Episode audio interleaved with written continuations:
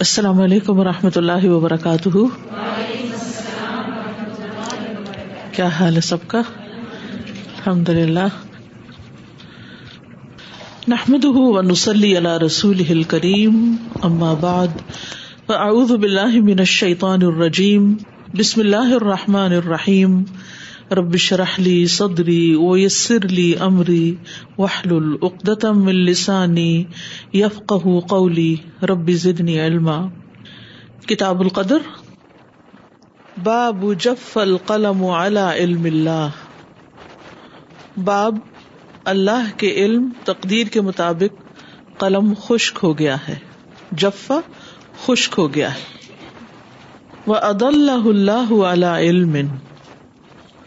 اور اللہ تعالی نے فرمایا اور بھٹکا دیا اس کو اللہ نے علم کی بنا پر یعنی جیسے اللہ کے علم میں تھا، اس کے مطابق ان کو گمراہ کر دیا۔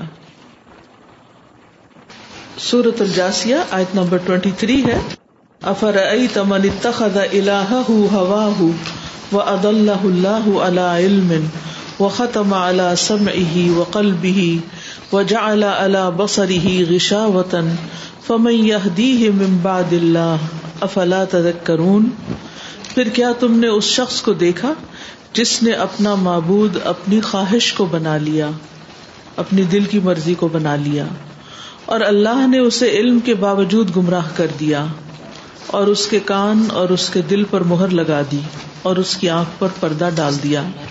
پھر اللہ کے بعد اسے کون ہدایت دے تو کیا تم نصیحت حاصل نہیں کرتے؟ اعوذ باللہ من الشیطان الرجیم افرأیت من اتخذ الہہ ہواہ وأضلہ اللہ وأضلہ اللہ على علم وختم على سمعه وقلبه وختم على سمعه وقلبه وجعل على بصره غشاوة فمن يهديه من بعد الله أفلا تذكرون وقال ابو هريرة، قال لي النبي صلى الله عليه وسلم، جف القلم بما انت لاق. اور ابو حرار رضی اللہ عنہ نے بیان کیا کہ مجھ سے نبی صلی اللہ علیہ وسلم نے فرمایا کہ جو کچھ تمہارے ساتھ ہونے والا ہے، اس پر قلم خشک ہو چکا ہے۔ جفا خشک ہو گیا ہے، القلم و قلم، بما انطلاقن جو تم ملنے والے ہو جس سے۔ قال ابن عباس ابن عباس کہتے ہیں، لہا سابقون۔ لہا سابقون وہ اس سے آگے نکلنے والے ہیں یعنی اس تک پہنچنے والے ہیں۔ سب عقت لہو مسعادت نیک بختی پہلے ہی ان کے مقدر میں لکھی جا چکی ہے۔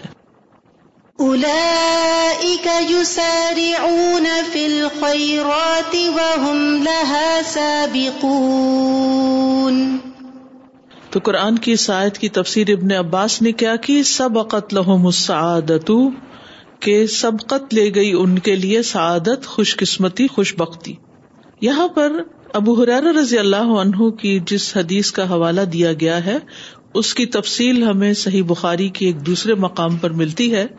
حدیث کو چوں ہے، ابو حرارا رضی اللہ عنہ سے مروی ہے، وہ کہتے ہیں، میں نے رسول اللہ صلی اللہ علیہ وسلم سے عرض کیا کہ یا رسول اللہ، میں ایک نوجوان آدمی ہوں اور مجھے اپنے اوپر زنا کا خوف رہتا ہے۔ میرے پاس کوئی ایسی چیز نہیں جس پر میں کسی عورت سے شادی کر لوں۔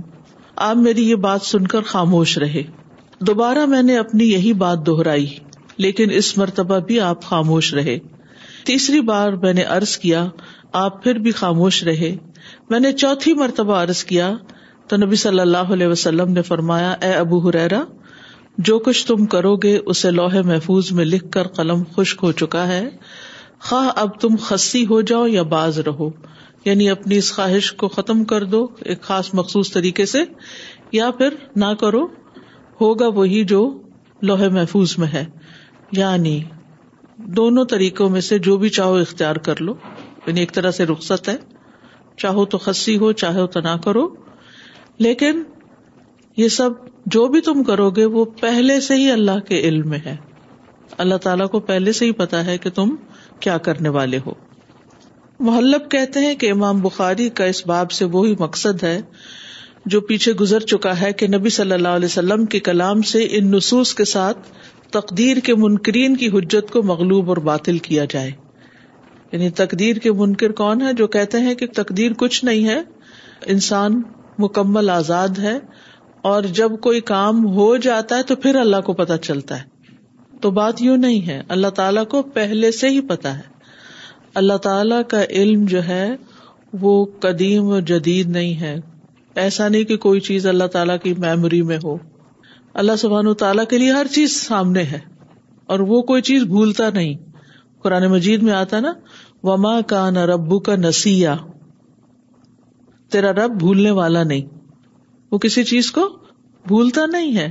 یا ایسا بھی نہیں کہ اس کو پہلے پتا نہیں تھا، پھر پتا چل گیا یا اس کے علم میں کوئی کمی بیشی ہوتی ہے۔ اس کے علم میں کوئی کمی بیشی بھی نہیں ہوتی۔ اس کا علم اول روز سے یعنی ابتدا سے انتہا تک ایک ہی ہے۔ اصل میں یہ سب کمزوریاں تو انسانوں کے ساتھ ہیں۔ اللہ سبحان تعالیٰ کے ساتھ نہیں ہے۔ یعنی کہ انسان کو کسی بات کا جب پتا چلتا ہے، جب وہ ہوتی ہے۔ لیکن اللہ سبحان تعالیٰ کو پہلے سے ہی پتا ہوتا ہے۔ ٹھیک ہے؟ انسان کے لیے مشکل کیا ہے؟ اس کی لمٹس ہیں لمیٹیشن ہیں۔ ہمیں کل کا نہیں پتا ہمیں اپنے فیوچر کا نہیں پتا لیکن اللہ سبحان تعالیٰ کے لیے ماضی، حال، مستقبل سب ایک ہی ہے۔ عالم الغیب و شہادہ سب برابر ہے۔ یہ نبی صلی اللہ علیہ وسلم کے جواب دینے کا ایک طریقہ تھا اور اس موقع پر ایک بات سمجھانا بھی مقصود تھی۔ کہ انسان دائیں جائے یا بائیں جائے اللہ کو پہلے سے پتا ہوتا ہے کہ یہ بندہ کیا کرنے والا ہے۔ یہ کہاں اسٹینڈ کرے گا؟ انسان اپنے محدود علم کی بنا پر، محدود لمیٹڈ علم کی بنا پر بھی بعض اوقات پیشن گوئیاں کر لیتا ہے۔ مثلاً ایک ڈاکٹر ایک مریض کو دیکھ کر یہ بتا دیتا ہے کہ اب اس کی زندگی کے چند دن ہی ہے بعض اوقات وہ اسپیسیفک ڈیٹ تک کہہ دیتے ہیں کہ یہ مریض ایک مہینے سے زیادہ زندہ نہیں رہے گا اور بہت دفعہ ویسا ہو بھی جاتا ہے۔ وہ کس بنا پر یہ کہہ رہے اپنے علم کی بنا پر۔ تو اگر ایک ڈاکٹر جس کا کوئی کمپیرزن ہی نہیں ہے یعنی اللہ سبحان تعالی سے تو کوئی مقابلہ ہی نہیں ہے، اگر علم کی بنا پر یہ کہتا ہے کہ فلاں شخص کی زندگی بس ایک مہینہ ہے، تو اللہ سبحان و تعالیٰ کے لیے کیا مشکل ہے کہ وہ اپنے کلی علم کی بنا پر پہلے سے ہی جانتا ہو کہ کسی شخص کو کل کیا کرنا ہے۔ ماں تدری نفسن مادہ تقسیب و غدن کوئی انسان نہیں جانتا کہ وہ کل کیا کرے گا، لیکن اللہ کو پتا ہے کہ انسان کل کیا کرے گا۔ اور اللہ کو علم ہے کہ اس کا انجام کیا ہوگا۔ یہ بھی اللہ تعالیٰ کو ہر بندے کے انجام کا پتا ہے۔ اور اللہ تعالیٰ کو یہ بھی پتا ہے کہ کس بندے کو وہ کیا صلاحیتیں دے گا اور وہ ان کو کس طرح استعمال کرے گا۔ اللہ تعالیٰ فرماتے ہیں ہوا عالم بکم از انشا کم من الرد و از ان تم اجن تن فی بتون امہاتی کم فلاط زکو انفسکم ہوا عالم و بمن اتقا وہ تمہیں زیادہ جاننے والا ہے۔ جب اس نے تمہیں زمین سے پیدا کیا یعنی جب تم ابھی انسان کی شکل میں نہیں آئے تھے، ابھی زمین کا حصہ تھے، وہ تو تمہیں اس وقت سے بھی جانتا ہے۔ اور جب تم اپنی ماں کے پیٹوں میں بچے سے تھے، جنین تھے وہ اس وقت بھی تمہیں جانتا تھا۔ سو اپنی پاکیزگی کا دعوی نہ کرو۔ وہ زیادہ جاننے والا ہے کہ کون سچا ہے۔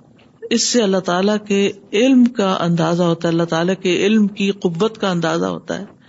اور اس کے علم کے کلی ہونے کا اندازہ ہو سکتا ہے کہ وہ کیا کچھ جانتا ہے۔ یعنی انسان، کسی انسان کے بارے میں اس طرح نہیں جانتا جس طرح اللہ تعالیٰ ہمارے بارے میں جانتا ہے۔ ہم کوئی بھی چیز اس سے چھپا نہیں سکتے۔ تو اس سے اللہ تعالیٰ کے علم کی وسط کا اندازہ ہوتا ہے۔ تو اس سے یہ پتا چلتا ہے کہ اللہ تعالیٰ ہمیں اس وقت سے جانتا تھا جب آدم کو کیچڑ کی مختلف اقسام سے پیدا کیا گیا اور اس میں کیا کچھ تبدیلیاں ہونے والی تھی۔ اللہ نے اس کے علم کا احاطہ کر لیا اور قیامت تک آنے والی آدم کی ہر اولاد کے بارے میں، ہر بچے کے بارے میں اس کو معلوم تھا کہ کس کی زندگی کیا ہوگی اور کس کا مستقبل کیا ہوگا اور وہ پھر اس نے اس کو لکھوا بھی دیا قلم سے، ٹھیک ہے؟ اور پھر فرشتوں کے حوالے بھی کر دیا اس میں سے، اور اس کو نافذ بھی کر دیا۔ پھر اسی طرح اللہ سبحان و تعالیٰ ساری مخلوق کی تعداد کو بھی جاننے والا ہے۔ اللہ تعالیٰ مخلوق کی اطاعت اور نافرمانی کو بھی جاننے والا ہے۔ فلا تو زکو انف سکوں اس کو پتا ہے کہ کون نیک ہے، کون نہیں۔ اگر کوئی شخص اپنی زبان سے یہ دعوے کرتا رہتا ہے کہ میں بہت اچھا ہوں، تو اللہ کو زیادہ پتا ہے کہ کون زیادہ اچھا ہے۔ اس لیے کبھی بھی کوئی نیکی کا کام کر کے بھی اور کریڈٹ اپنے آپ کو نہ دے اور یہ نہ سوچے کہ آپ بہت اچھے ہیں، اس کی بھی اصل حقیقت اللہ کو پتا ہے کہ آپ کی نیت اس کے پیچھے کیسی تھی، اس کام کی کوالٹی کیسی تھی، اس کو آپ نے صحیح طریقے پر بھی کیا ہے یا نہیں۔ اب کہنے کو تو بہت لوگ حج پہ چلے جاتے ہیں، لیکن حج پہ جانے کی غرض کیا ہے؟ مقصد کیا ہے؟ اور حج صحیح سنت کے مطابق بھی ادا کیا یا نہیں؟ اور وہاں سے پھر حج کرنے کے بعد کی کیفیات کیا تھی؟ کہ وہ ایک پارٹی کا یا نیک کہلوانے کا ایک ذریعہ بنا لیا، یا پھر صرف اللہ کی رضا مقصود تھی؟ اب آپ دیکھیں ہم کتنی ہی عبادات کرتے ہیں، لیکن اس سے ہمارا مقصود صرف دنیا کمانا ہوتا ہے کہ ہمیں دنیا مل جائے۔ یہ نیت کی خرابی ہے۔ اس پر انسان کو اجر کوئی نہیں ملنے والا۔ یعنی من کا نہ یورید دنیا نوتی ہی منہا۔ جو دنیا چاہتا ہے، ہم اس کو اس میں سے دے دیتے ہیں۔ اور جو آخرت چاہتا ہے، ہم اس کو اس میں سے دے دیتے ہیں۔ تو ہماری ہر عبادت چاہے چھوٹی ہو یا بڑی ہو، ذکر ہو، نماز ہو، روزہ ہو، صدقہ ہو، سب کچھ صرف اللہ کی رضا کے لیے ہونا چاہیے۔ جب وہ راضی ہو جائے گا نا، تو ہماری مصیبتیں بھی ٹل جائیں گی۔ ہمیں صرف اس لیے نہیں صدقہ دینا چاہیے کہ ہماری بلائیں ٹلتی رہیں۔ صدقہ دے دو تاکہ بلا نہ آئے کوئی۔ دعا کرو تاکہ کوئی مصیبت نہ آئے۔ ہمیں اللہ کی رضا ہی کے لیے سب کچھ کرنا چاہیے۔ اور پھر اگر کوئی شخص صدقہ کرتا ہے کہ اللہ سبحان تعالیٰ اس کے ذریعے میرے اوپر رحمت کر دے یعنی ایک وسیلہ بنا لیتا ہے اس کو، تو نیک عمل کو وسیلہ بنایا جا سکتا ہے۔ لیکن اصلاً نیک عمل عبادت کا کوئی بھی عمل صرف اور صرف خالص اللہ کی رضا کے لیے ہونا چاہیے۔ اسی لیے اللہ تعالیٰ فرماتے ہیں کہ فلاں تو زکو انف سکم ہوا عالم بمن اتقا۔ اس کو زیادہ پتا ہے کہ کون تقوا والا ہے۔ اور پھر یہ ہے کہ تقدیر سے فرار بھی ممکن نہیں ہے۔ جب فل قلم و بیما ان طلاقن قلم خشک ہو چکا ہے یعنی خیر یا شر جو ہے، لکھا جا چکا ہے، تم اس سے آگے نہیں بڑھ پاؤ گے۔ لیکن اس سے یہ مطلب نہیں ہے کہ اللہ کے علم کی وجہ سے بندے کا اختیار ختم ہو گیا ہے۔ بندے کا اختیار اپنی جگہ ہے۔ اور انسان کی پوچھ اس کے اختیار میں ہے۔ کہ جس چیز کا اس کو اختیار دیا گیا تھا اس کو اس نے کس طرح استعمال کیا؟ ہوا عالم و بمن اتقا۔ یعنی جس کام کے کرنے کی آپ کو سہولت بخشی گئی تھی، اس کام کو آپ نے کیا یا نہیں کیا؟ یا کیا تو کس درجے میں کیا؟ احسان کے درجے میں کیا یا بس صرف وقت گزارنے کے لیے کیا؟ حسن بصری سے تقدیر کے بارے میں پوچھا گیا۔ یہ ابن بطال کی شرح بخاری کی، اس کی کوٹیشن ہے۔ حسن بصری سے تقدیر کے بارے میں پوچھا گیا۔ تو انہوں نے کہا کہ اللہ نے مخلوقات کو آزمائش کے لیے پیدا کیا ہے۔ وہ اس کی زبردستی اطاعت نہیں کر رہے اور نہ اس لیے نافرمانی کر رہے ہیں کہ وہ اللہ پر غالب ہے۔ اور اللہ تعالیٰ نے بندوں کو اپنے اعمال کا اختیار دیا ہے۔ بلکہ اللہ نے ان کو جس چیز کا مالک بنایا ہے، خود وہ ان سب چیزوں کا مالک ہے۔ یعنی جن چیزوں کے ہم مالک ہیں، جیسے اپنی اولاد ہے، گھر ہے، بار ہے، جو، اس کا بھی اصل مالک اللہ ہے۔ اور جو چیز اللہ نے ان کی تقدیر میں مقرر کی ہے، اللہ اس پر قادر ہے۔ اگر اللہ کے بندے اللہ کی اطاعت کرے تو اللہ ان کو اس سے روکتا نہیں اور نہ ان کو پیچھے کرتا ہے، بلکہ ان کی ہدایت میں اضافہ کرتا ہے اور توفیق دیتا ہے۔ ان کے تقوا میں تقوا کا اضافہ کر دیتا ہے۔ اور اگر اللہ کے بندے اللہ کی نافرمانی کر کے گناگار ہوتے ہیں، تو وہ ان کو نافرمانی سے پھیرنے پہ قادر ہے۔ اگر چاہے تو ایسا کر لے۔ اگر چاہے تو نافرمانی پر ہی چھوڑ دے اور وہ اس نافرمانی کو کما لے۔ تو عذر ختم کرنے اور ڈرا دینے کے بعد اللہ ہی کے لیے کامل اور بلی حجت ہے۔ اللہ سے نہیں پوچھا جا سکتا کہ وہ کیا کرتا ہے، لیکن لوگ جو کچھ کرتے ہیں ان سے ان کے بارے میں سوال کیا جائے گا۔ اگر وہ چاہے تو تم سب کو ہدایت دے دے یعنی زبردستی بھی ہدایت دے سکتا ہے۔ فل اللہ الحجت البالغ لا یو اما یا فلو ولو شاء الحدا کم اجمعین۔ یعنی ہر چیز اللہ کی قدرت میں، اللہ کے اختیار میں۔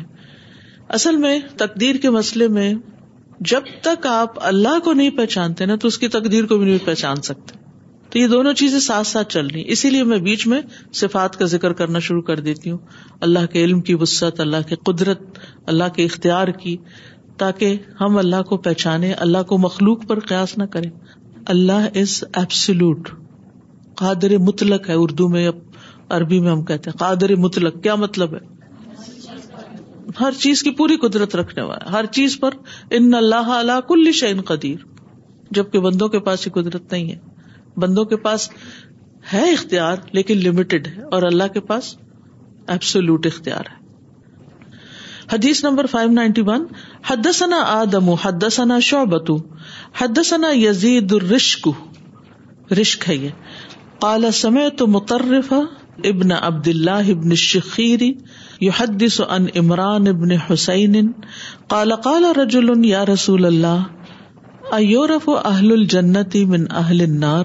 قال نام قال، فلم یعمل العاملون؟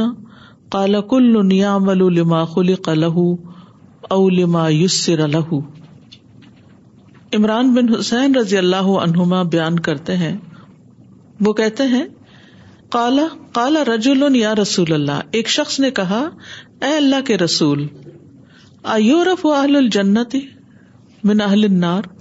کیا اہل جنت اہل جہنم سے پہچانے جا چکے ہیں؟ کالا نام فرمایا ہاں۔ کالا فلم یا عمل العاملون؟ تو شخص نے کہا کہ پھر عمل کرنے والے عمل کیوں کرتے؟ پھر عمل کرنے والوں کا عمل کیا کرنا ہے؟ کالا کل عمل الما خلق لہو فرمایا، ہر شخص وہی عمل کرتا ہے جس کے لیے وہ پیدا کیا گیا۔ او لما یس یا جس کے لیے اسے سہولت دی گئی۔ اس حدیث کی مزید وضاحت صحیح مسلم کی حدیث میں آتی ہے۔ عمران بن حسین رضی اللہ عنہ ماں کا بیان ہے کہ قبیلہ مزینہ کے دو آدمیوں نے عرض کی، اللہ کے رسول، لوگ آج جو عمل کر رہے ہیں اور اس کے لیے محنت اور کوشش کر رہے ہیں، کیا یہ ایسی چیز ہے جس کا فیصلہ کیا جا چکا ہے؟ اور پہلے سے جو تقدیر ہے وہ نافذ ہو چکی ہے؟ یا وہ اس چیز کی طرف جا رہے ہیں جو ان کے نبی ان کے پاس لے کر آئے اور ان کے خلاف حجت قائم کی؟ آپ نے فرمایا، نہیں، بلکہ یہ ایسی چیز ہے جس کا ان کے متعلق فیصلہ ہو چکا ہے۔ اور تقدیر ان کے متعلق نافذ ہو چکی ہے۔ اور اس بات کی تصدیق اللہ تعالی کی کتاب میں ہے۔ وہ نفسم وما سواہا ف الحمہ فجورہا و تقواہا اور نفس کی اور اس ذات کی جس نے اسے ٹھیک ٹھیک بنایا، سواہ، درست بنایا۔ پھر اس کی نافرمانی اور اس کی پرہیزگاری کی پہچان اس کے دل میں ڈال دی۔ فیصلہ ہو چکا ہے کا مطلب جبر نہیں ہو چکا۔ اس کا مطلب یہ ہے کہ اللہ تعالیٰ کو اپنے علم کی بنا پر پہلے سے ہی پتا تھا کہ کس کے پاس ہدایت آئے گی؟ کون اسے قبول کرے گا اور کون نہیں؟ اور پھر اللہ نے ہر انسان کے اندر نیکی اور بدی کی پہچان رکھ دی۔ وہ الحمہ فجورہ و تقواہ اب اگر کوئی نیکی کو پہچان کر اسے اختیار نہیں کرتا اور برائی کو پہچان کر اس کو نہیں چھوڑتا، تو اس پر اللہ سبحان تعالیٰ کو بلیم نہیں کیا جائے گا۔ تو اس سے یہ بھی پتا چلتا ہے کہ اصل فیصلہ وہ ہے جو قزا و قدر میں ہے۔ ہمارے ظاہری اعمال تو اس سے انسان کے اچھے ہونے اور برے ہونے کی صرف نشانیاں پتہ چلتی ہیں۔ اچھے اعمال سے اچھے خاتمے کی امید ہوتی ہے اور برے اعمال سے برے خاتمے کی۔ تو بہرحال اس حدیث میں اور اس طرح کی دوسری حدیث میں نیکی کا کام کرنے والوں کو ایک بشارت دی گئی ہے، امید دلائی گئی ہے اور دوسروں کے لیے ایک وارننگ ہے اور توبہ کی بات ہے۔ اور ہر شخص کے لیے ضروری ہے کہ وہ نیک اعمال کی کوشش کرتا رہے اور اللہ سے دعا بھی کرتا رہے۔ یعنی تقدیر کے فیصلوں پر اگر ڈر لگتا ہے کہ پتہ نہیں ہم خوش قسمت لوگوں میں سے ہیں یا بدقسمت لوگوں میں سے ہیں، تو پھر انسان کو کیا کرنا چاہیے؟ اپنی پوری کوشش لگا دینی چاہیے نیک عمل کرنے کی اور ساتھ ساتھ دعا بھی کرنی چاہیے۔ اب سوال یہ پیدا ہوتا ہے کہ اللہ تعالیٰ کو اگر پتا ہے کہ بندے نے کہاں پہنچنا ہے، اس کا فائنل ابورڈ کہاں ہے، تو بندے کو کیوں نہیں بتایا گیا؟ ہمیں کیوں نہیں پتا؟ وہ اس لیے کہ انسان حسن خاتمہ کے لیے محنت کرے، کوشش کرے۔ اگر بندے کو آگاہ کر دیا جاتا تو بندہ ڈھیلا پڑ جاتا۔ یعنی صرف انجام پہ بھروسہ کر کے عمل نہ چھوڑ دے۔ یعنی جن چیزوں کو چھوڑنے کا کہا گیا ہے، اپنی چوائس کے ساتھ ان چیزوں کو چھوڑے اور جن چیزوں کو کرنے کے لیے کہا گیا، وہ کرتا رہے۔ پھر اسی طرح ایک بات یہ بھی ہے کہ اگر اللہ تعالیٰ نے کسی کے لیے جہنم لکھ دیا، مثلاً ہم کہتے ہیں کہ کچھ لوگوں کے لیے جہنم لکھ دی، کچھ لوگوں کے لیے جنت لکھ دی، مان لیا۔ وہ کیوں لکھ دی؟ ایک ذہن میں ایسے اشکال سے آتا ہے نا کہ پھر تو یہ فیئر نہیں، شاید اس میں لوگوں کا کیا قصور ہے؟ یہ اللہ کے کلی علم کی بنا پر اللہ کو پتا ہے۔ پہلے سے ہی کہ اس بندے کو میں یہ اور یہ نعمتیں دوں گا اور ان کو کس طرح یہ ابیوز کرے گا اور پھر اللہ سے سرکشی کرے گا اور اس کا ٹھکانا یہ ہوگا۔ یہ اللہ کے علم کی بنا پر ہی لکھا گیا ہے۔ یعنی جب ہم یہ پڑھتے نا تو ہم ایک دم پریشان ہو جاتے ہیں۔ لکھا گیا ہے۔ یہ تو آپ کو اگر پہلے سے یاد ہو تقدیر کے جو مراتب بتائے تھے میں نے کہ تقدیر کیا ہے اللہ کا؟ علم ہے۔ دوسرا کیا ہے اللہ کا علم؟ لکھا ہوا ہے۔ تو کبھی ہم کہتے ہیں کہ اللہ کو پہلے سے پتا تھا اور کبھی ہم کہتے ہیں وہ لکھا ہوا ہے۔ لکھا ہوا کیا ہے؟ جب یہ کہتے ہیں نا کہ جنتی ہونا اور جہنمی ہونا لکھا گیا تو وہ اللہ کا علم لکھا گیا ہے۔ اور اللہ کا علم کیسا علم ہے؟ اور ان اللہ کا کل شعین علم اللہ کا علم ہر چیز کے اختتام انتہا انجام تک ہے۔ اب مثلاً ایک ڈاکٹر اگر یہ کہتا ہے کہ یہ مریض جو ہے بس اتنے عرصہ زندہ رہے گا، تو وہ اس بنا پر اس کو پتا ہوتا ہے کہ یہ بیماری اتنے عرصے میں یہاں تک بڑھ جائے گی۔ مثلاً اس کا لیور نائنٹی پرسینٹ ڈیمیج ہو چکا ہے، ٹین پرسینٹ باقی ہے، پرہیز اس نے کرنا کوئی نہیں، دوا اس نے وقت پہ لینی نہیں۔ کیونکہ اگر یہ کرتا ہوتا تو یہ نائنٹی پرسینٹ بھی ڈیمیج نہ ہوتا۔ اب باقی ٹین پرسینٹ ہے اور یہ اس رفتار سے اگر گیا تو اتنے دن کے بعد یہ بھی ڈیمیج ہو جائے گا اور اس کی ڈیتھ ہو جائے گی۔ اب عموماً کیا ہوتا ہے کہ ڈاکٹر کے پاس جب ہم جاتے ہیں تو وہ ہماری ساری چیزیں ریکارڈ بھی کر لیتے ہیں، لکھ بھی لیتے ہیں نا۔ وہ سارا کچھ ڈاکیومینٹ کرتے ہیں۔ اب اگر کوئی شخص آ کے مثلاً جو فوت شدہ بندہ ہے، مر گیا، اس کا بھائی آ کے ڈاکٹر سے ڈاکیومینٹ لے لے اور جا کے کورٹ میں سو کرے کہ اس ڈاکٹر نے پہلے سے لکھا ہوا تھا کہ یہ ایک مہینے میں مر جائے گا، تو اب آپ اس کو پکڑ لیں۔ تو کیا واقعی اس کو پکڑ لینا چاہیے؟ اس میں ڈاکٹر کا کوئی قصور ہے؟ کہ اس نے کیوں لکھا تھا؟ اس نے کیوں لکھا تھا؟ اس نے کیوں ڈاکیومینٹ کیا تھا؟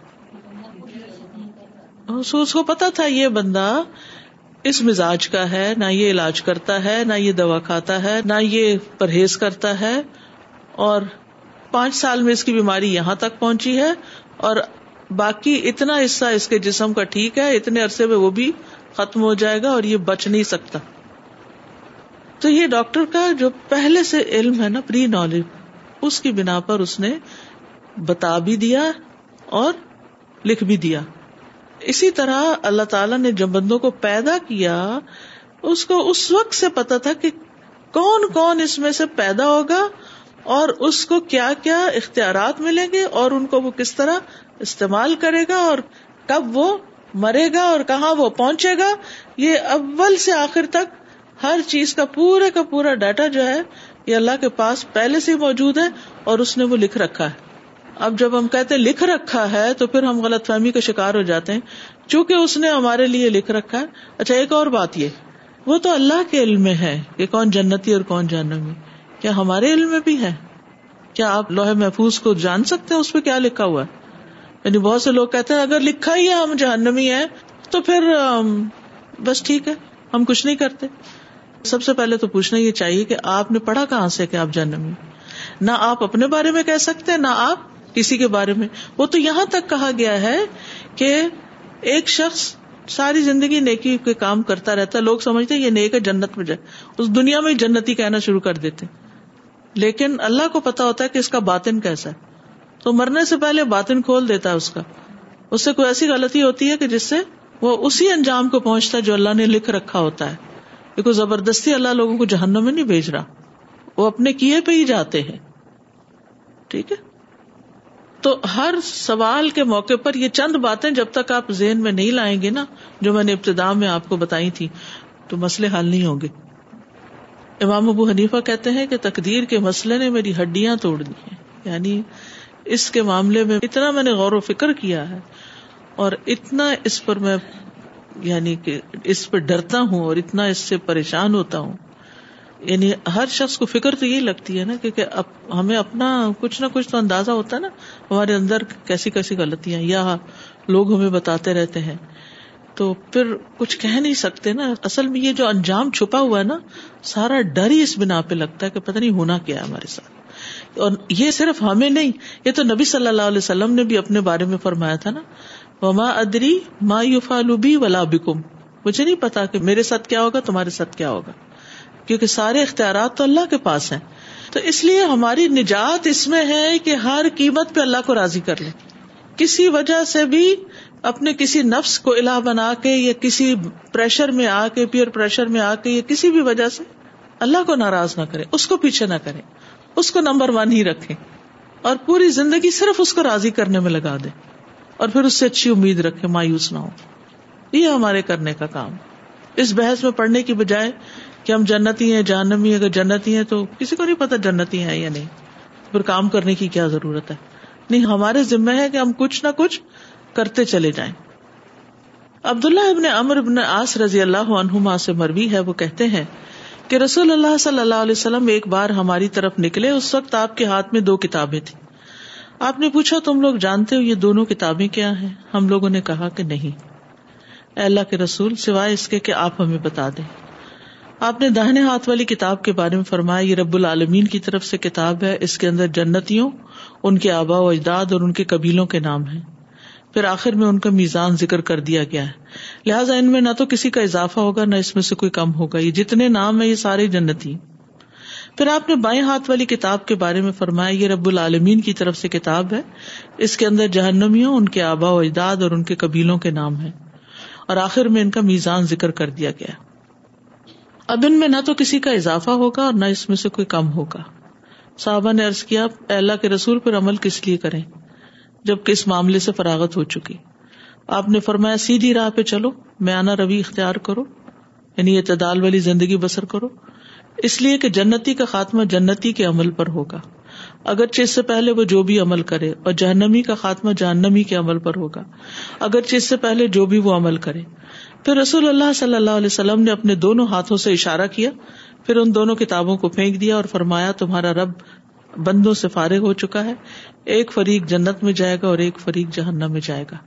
ہو سکتا ہے آپ کے ذہن میں یہ خیال آ رہا ہو کہ اس زمانے میں کتابیں تو باقاعدہ نہیں ہوتی تھی کاغذ تو اس طرح نہیں تھے، یہ بائنڈیڈ بکس تو نہیں ہوتی تھی تو اس کے بارے میں توحفت الحفظی میں جو شرح اس کی کی گئی ہے وہ یہ کہ ظاہری الفاظ سے یوں لگتا ہے کہ جیسے واقعی آپ کے ہاتھ میں دو کتابیں پکڑی ہوئی تھی لیکن یہ بھی اس کے بارے میں کہا گیا کہ یہ ایک مثالی شکل سے تھی کہ یہ دو کتابیں یوں سمجھو جیسے یہ دو میرے ہاتھوں میں دو کتابیں ایک میں جنتیوں کا لکھا، ایک میں جہنمیوں کا۔ اور پھر آخر میں آپ نے ان کو کہا کہ یعنی پھینک دیا کا مطلب یہ بات ختم ہو گئی۔ ٹھیک ہے؟ تو یہ ایک تمسیلی انداز تھا بات سمجھانے کا۔ اور نبی صلی اللہ علیہ وسلم نے اس طریقے سے ایک معاملے کی حقیقت کھولی۔ اور پھر یہ بھی اس حدیث سے پتہ چلتا ہے کہ بندے کے عمل اس کے جنتی یا جہنمی ہونے کا فیصلہ کرتے ہیں۔ اور اصل فیصلہ بہرحال اللہ کے اختیار میں ہے۔ اچھا ایک شخص بظاہر اچھے کام کرتا ہے اور پھر آخر میں جاننا میں چلا جاتا ہے۔ تو وٹ از دس وائی اس کی جواب پہلے میں دے چکی ہوں۔ یاد ہے کسی کو؟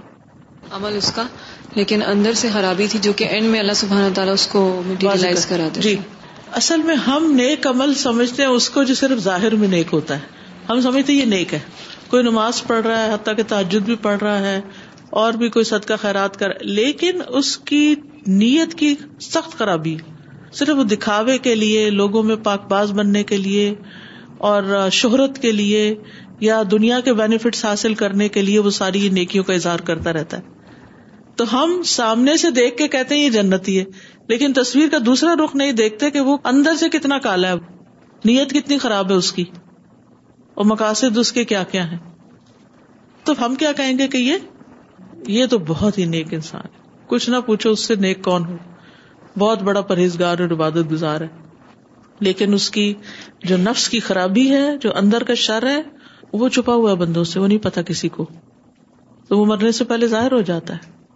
اس میں عقیدے کی خرابی بھی آ جاتی کہ ایک شخص جو ہے، اللہ سے بدگمان رہتا ہے۔ ویسے وہ عبادت کرتا رہتا ہے مشینی، لیکن ویسے اللہ سے بدگمان رہتا ہے۔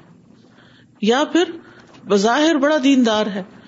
لیکن زبان پہ قابو نہیں ہے۔ ایسی ایسی باتیں کر جاتا ہے کبھی اللہ سبحان تعالیٰ کے خلاف، کبھی اور اسی طرح۔ تو ان سب چیزوں کا بھی لحاظ رکھنا چاہیے۔ اسی لیے جنت یا جہنم کا فیصلہ اللہ نے اپنے ہاتھ میں رکھا ہے۔ انسانوں کے ہاتھ میں نہیں رکھا۔ کیونکہ اگر ہمیں فیصلہ دیا جاتا تو ہماری ججمنٹ غلط ہوتی۔ کیونکہ ہم صرف ظاہر دیکھ سکتے ہم باتیں نہیں دیکھ سکتے۔ ہم نیتیں نہیں دیکھ سکتے، ہم ارادے نہیں دیکھ سکتے۔ ہم مقاصد نہیں جانتے کسی کے۔ ہم دل کا تقوا کسی کا نہیں جانتے۔ اور بعض اوقات یہ ہوتا ہے کہ انسان بظاہر ایک مسکین سا انسان ہوتا ہے۔ وہ بہت بڑے بڑے مار کے نہیں مار رہا ہوتا گم نام سا انسان ہوتا ہے۔ لیکن اللہ کے یہاں اس کی بڑی قدر ہوتی ہے۔ اس کی دعائیں سنی جاتی ہیں۔ اور دعائیں اس کی آخرت کے لیے جمع کی جاتی ہیں۔ ہم کیا کہہ سکتے بازو کا ایسا ہوتا ہے نا کہ ہم کہتے ہیں، یم اللہ ما یشا ویوسبت اللہ جس چیز کو چاہتا ہے مٹا دیتا ہے، جس کو چاہتا ہے۔ تو اصل لوہے محفوظ میں سے تو کچھ نہیں مٹتا۔ ٹھیک ہے؟ لیکن تقدیر کا یہ بھی حصہ ہوتا ہے کہ یہ شخص جو ہے، یہ نیک کام کرے گا تو اس نیکی کی برکت کی وجہ سے اس کو پلا اور پلا چیز مل جائے گی۔ لیکن لوہے محفوظ میں وہ بھی پہلے سے ہی لکھا ہوا۔ ٹھیک؟ اور یہ شخص کسی کے ساتھ احسان کرے گا۔ مثلاً ایک شخص بظاہر دیکھنے میں انتہائی بگڑا ہوا۔ انتہائی بگڑا ہوا۔ ماں اس کے لیے دعائیں کر رہی ہے۔ باپ اس کے لیے پریشان ہے۔ انتظار کر رہے ہیں، کر رہے ہیں، یہ کب ٹھیک ہو، یہ کب ٹھیک ہو، یہ کب ٹھیک لیکن آپ نے کبھی دیکھا کہ بعض اوقات کچھ انتہائی بگڑے ہوئے لوگوں کے دل بڑے اچھے بھی ہوتے ہیں۔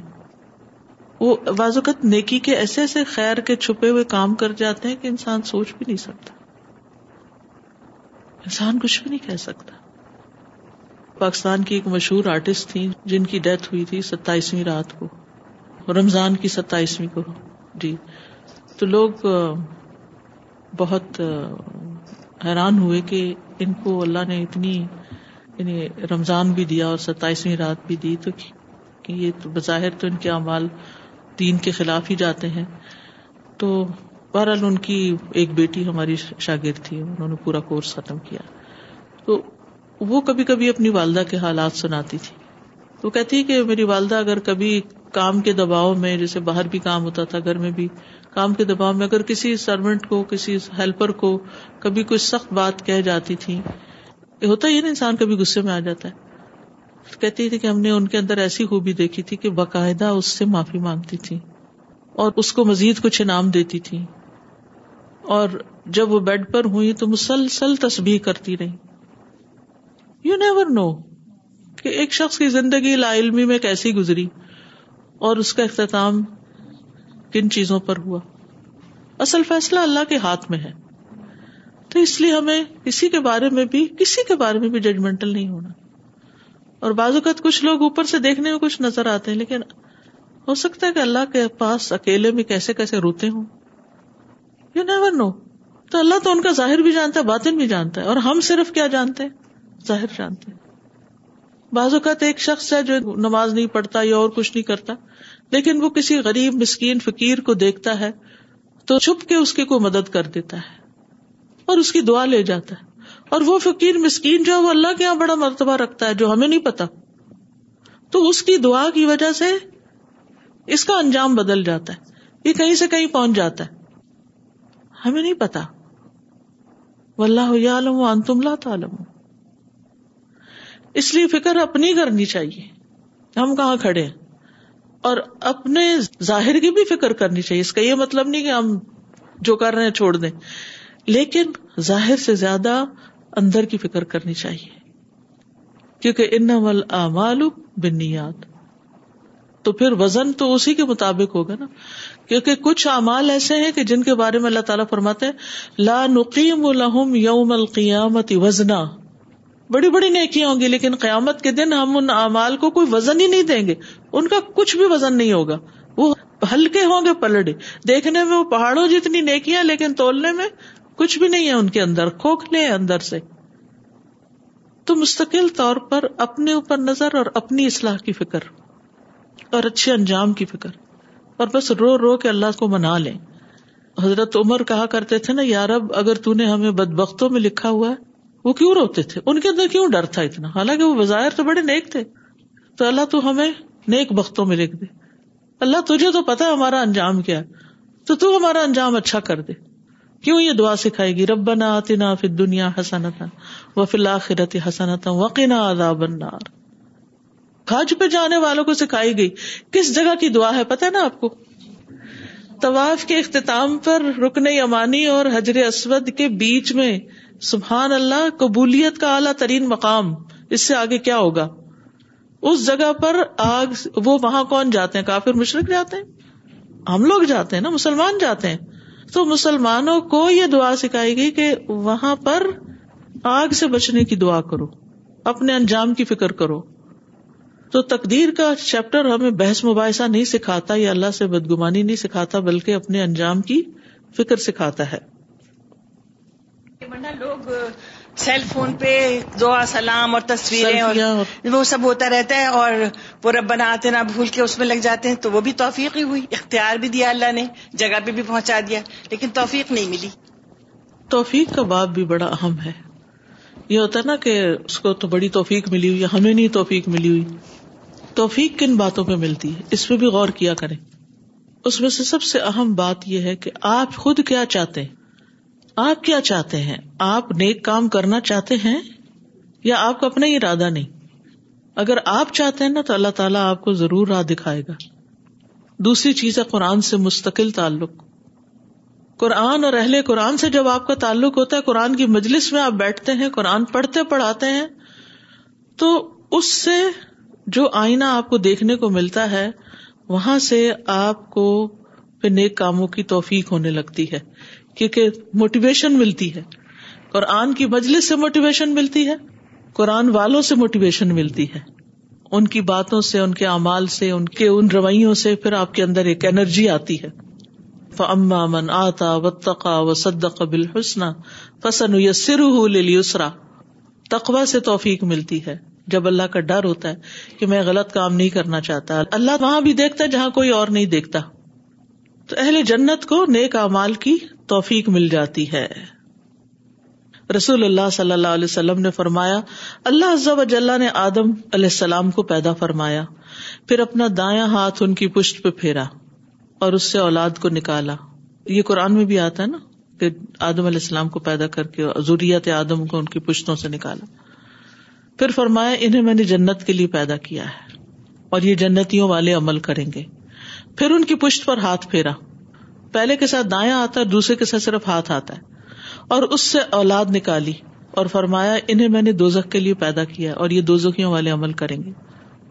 ایک آدمی نے کہا، اللہ کے رسول پھر عمل کیوں کرے رسول اللہ صلی اللہ علیہ وسلم نے فرمایا، بلا شبہ اللہ جل نے جب بندے کو جنت کے لیے پیدا کیا، تو اس سے اہل جنت والے عمل کرواتا ہے۔ حتیٰ کہ وہ اہل جنت والے عمل کرتے ہوئے مر جائے گا، تو اللہ انہیں اعمال کی وجہ سے اسے جنت میں داخل فرمائے گا۔